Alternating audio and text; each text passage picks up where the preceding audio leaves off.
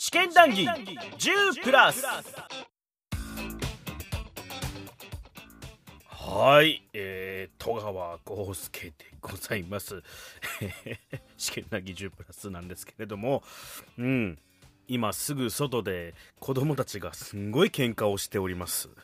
うん、金切り声上げて、ほとんど何て言ってるか認識できませんけどね。うん。多分大丈夫です。あの、どっちかのお母さんがいるみたいなので止めておりますよ。うん。すぐそこに公文式あるんですよ。あ、そっかそっか、それだ。なるほどね。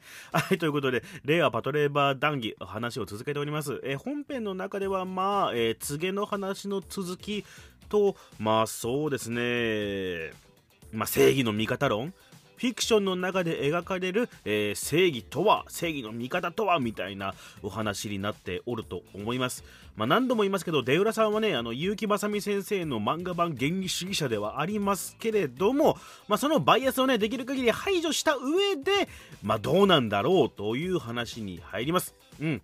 まあ、そもそも、えー正義の味方なんてものを押井守が描こうとはしてはいなかったとは思ってる、まあ、それは踏まえた上でのお話です。では本編の方どうぞ。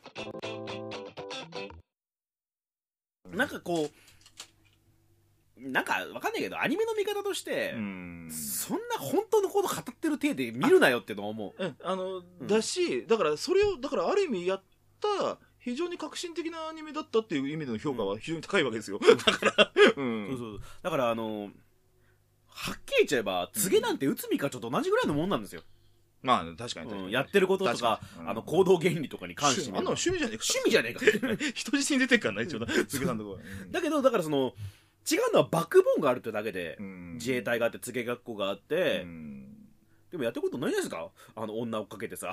そうなんだよね。ボロ出してさ。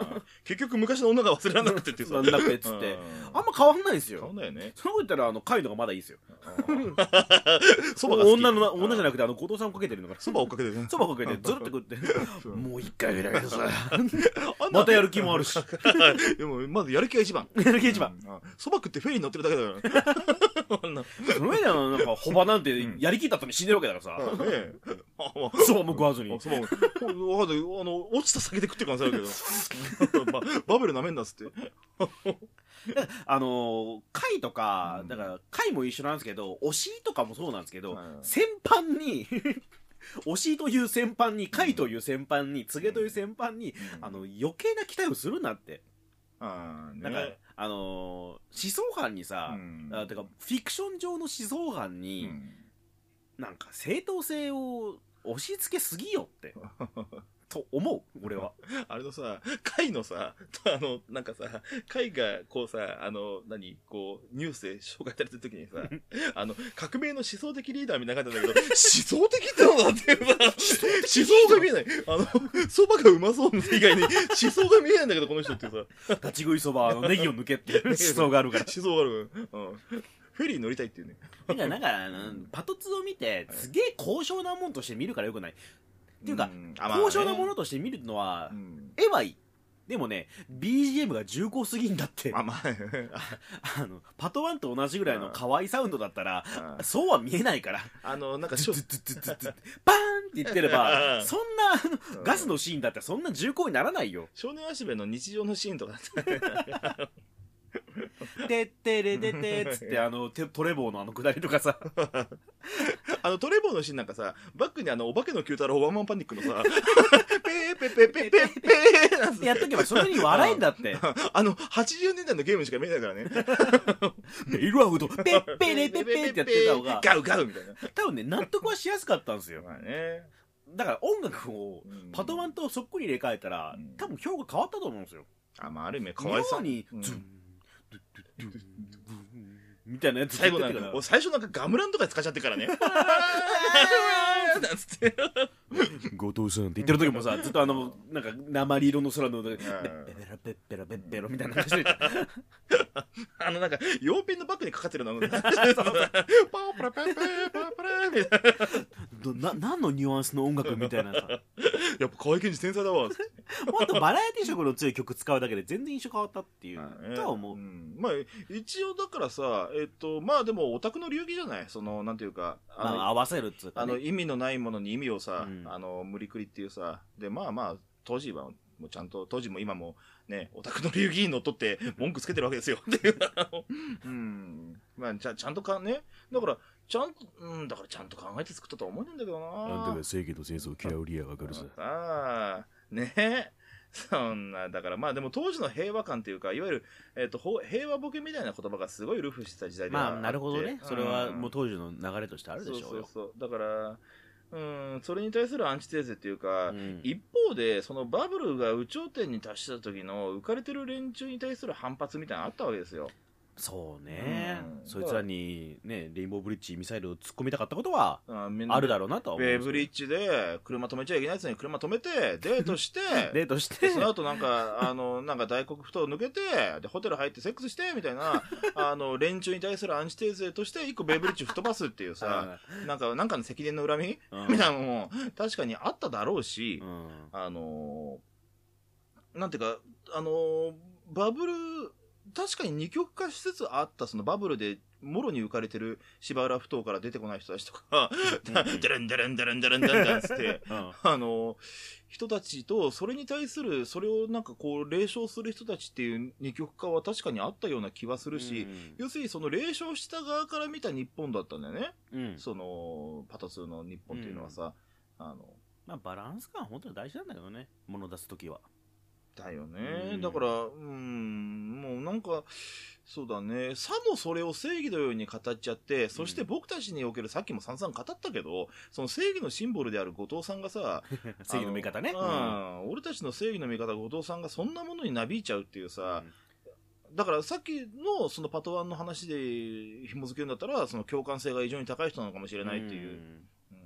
言っちゃってますからね最後の方であの警察官この俺らの仕事をする中でう。んえっ、となんだっけ、特殊な人間となんかなんかはみ出し物みたいな言い方したかな？あうん。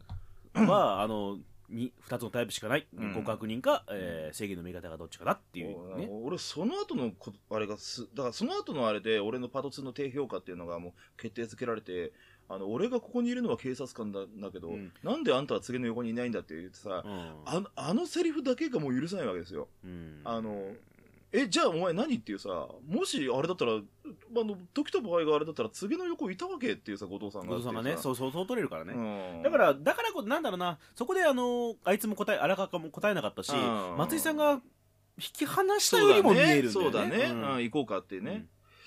そうだね。そこに関するとまあなんだろう後藤さんの心の弱さが出たのかなっていうふうにも取れるのさ、うん。それはもうあの忍さんに振られた後だからね。そうだね。話飛ぶけどさ、うんなんか今今結構中盤までしか話言ってないからね、ああそうね。まあだけど。うん。まあ、順番は別にいいんだけどさもう見てる人前提で話してるからさそこは。そのなんかそれこそさビューティフルドリーマーと同じ過ちを犯してるっていうか。そうなんだよね。うん。俺はそこなんですよ。同じことをやろうとしたのか、おあるいはちょっと変わったよって言いたかったのか。だからそのビューティフルドリーマーで高橋留美子ぶち切れさせたうん。うんだからそう要はだからさそれ言わせちゃダメだよっていうさ、うん。あのそそれ言わせちゃダメだよってセリフを平気で言わせるのお医者さんは。だからダメなんだあの犬はあの仕事じゃん？うん。あのこれチャラだけどさあのうん。俺何回でもレベルの高いとかさ、うん。でも仕事になんか自分の思想を持ち込むうんのはいいんだいやよくまあねえんだけど、まあでも表現作品だからそれはいいと思うよ、うんだけどうん。でも、まあ、ヘッドギアのものでもあるし、うん。その時にあのなんか描写として情勢としてやればいいのにセリフで言わせるじゃないですか。なんか。だからさ本当にあのあのセリフさ最後のセリフがなければまだ許したかもしれないんだけどうんだからごだからでまあよまあまあまあまあまあすげえ一番最初に立ち戻ればまあゆ結城正美信者なわけですよ。まあまあまあで、俺たちの信じる、ね、正義の味方、後藤さんが、ねあんなセリフを言わされるっていう、高橋留美子先生の気持ちが初めて分かりましたっていうさ、今になって。原作者じゃねえけどっていう。ん。原作じゃないけどさ、原作だと信じてるものがさ、あの、勝手にこの何、あの、勝手にってこともないんだけどさ、うん。その、なんか映画の中でキャラクターを改鋳されちゃう悔しさというか。なんかでも。キャラクターの改鋳ですよ、あんなものは。うん。改鋳ってね、だから原作が、なんだろうあのあの後藤さんには誰も憧れないじゃないですか。そうね。端的に言っちゃえばそうねかっこよくもないし、なんかうまく立ち回ったようにも見えないし、芋食ってるしね。芋食ってるし、うんなんで芋食ってる？芋食ってるの？芋ばっか食ってるのあの人？一番いいのは俺は松井さんだよ。まあね。うん器物損壊うん入るだけ入って捕まってるだけだけどね。動きは素人だな やれブシュッはあ、かわいそう。その後の可愛いあの電話はどこだ001番 KDD って書いてある。そう KDD って書いてるやつ、うんでおそらくなんかヤクザの車を止めてんだけど多分ぶん殴り止めたなあの。あれなんか鉄、ひどいよね。鉄のパイプかなんか殴って止めてるなおそらく。うん。ああの、なんか、こんなに動きの悪い後藤松井ラインを初めて見たっていう。はい聞いていただきましたね、うん、松井さんの「電話はどこだ?」のあの下りとかね、まあ、携帯電話がこれだけ普及した現代から聞くとちょっと滑稽に見えるところではあるっちゃあるんですよね。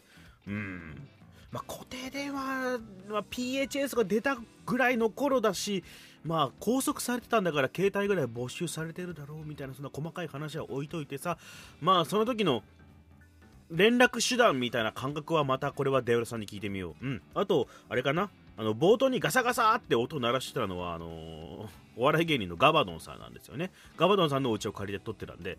で、そのガバドンさんね、これが、この回が配信される土曜日に、あのほぼ、各週ぐらいで、えーお笑いライブやってるんですよ。まあ、このご時世なんで基本的には配信でね、ツイキャスで配信してるんですよ。まあ、よかったらそっちもチェックしていただきたいなと思ってる次第でございまして。うん。だからガバドンさんの、えー、ツイッターアカウントなんかをね、フォローしてもらえれば、えーいつ配信するかなんかわかると思うんでね。えっ、と、大体ね、週に1本か2本ぐらいネタ作ってそれを各週でライブで配信してるって状態で他の芸人さんも一緒に出てるんでねあの普通にお笑いライブが配信で見れるんでよかったらあのガバドンさん見てあげてください。あれが今だけですよ。今だけ無料で見れるんです。今テスト期間中だから。で大概ガバドンさんのライブには、えー、出浦さんがいます。お客さんとして。でめちゃくちゃゲラゲラ笑っております。あのガバドンさんとかがね出てる言わせてちょっと嫌な言い方かもしれないけど言わせてあの、まあ、地下ライブって言われてるようなねお笑いの地下ライブって言われてるようなところに大体デウラさんいるんですよ。そこでもうものすごい笑うんですあの人。ものすごいもうねあの芸人さんの声よりもでかい音で笑うんですよね。だからあの芸人さんたちから好かれてるんですよ。あのお客さんいいお客さんだなっつって。あの芸人さん演者の方々からしてみればこんなに後藤さんの正義がどうとかあの次の目的がみたいなことを真面目に話しているデウラさんは全く想像できないでしょうね、うん。まあ、そんな話でガバドンさんの方のフォローもお願いしますっていうところで、まあ、デウルさんが話してたね、うん、後藤さんの正義がとかまあなんかあそこは後藤さんに言わしちゃダメだよみたいな話なんですけれどもこれも前回話した通り、えーこの間あったイベントでですねそのインタビューで、えー脚本の伊藤先生がね、えーあのパト2に限っては後藤と南雲の関係については、まあ、モデルがいると。実際にそのモデルを題材にしているから、まあ、余計に違和感を感じるんだと思うと語られておらおれましてね。でまあ、その上であの本来キャラクター2のは人格を持って動いてるもんだけれどもえ激パト2についてはキャラクターに奉仕をさせたんだと思うと、まあえーこの言い方とすれば物語にキャラクターが奉仕してしまったという形になってると、まあ、あるいは、まあ、伝えたかった言い分ですよね。のためにキャラクターが奉仕してしまったんじゃねえかっていう話をされておったので、まあ、つまり出浦さんなり僕なりが感じた違和感はまあまあ確かに現場レベルで感じてらっしゃったのかななんてね思うけれども。だから出浦さんはここは許せないっていうポイントだったりしたんだけど僕はだから後藤さんっていう人間の心の弱さと僕は受け取ったんですよね、うん、だって元カミソリ後藤だった人が一旦ああいう風な形になってるわけだから多少なりとも弱さとかあのある意味柔らかさも持ってるわけでその柔らかさがちょっと出ちゃったんだろうなと思っていました。この辺は意見分かれるだろうね。まあつまりは、えー漫画版の後藤さんとは違ってしまったっていうところですねでそれを後藤あ そう後藤さんじゃねえそれを出浦さんは受け止めたくなかったという言い方でいいのかなこれは語弊あるかい？うん。まあそんな感じだと思っておりますということで、えーこんな風な話をまだまだ続けます。次回以降もお楽しみにということで戸川浩介でございました。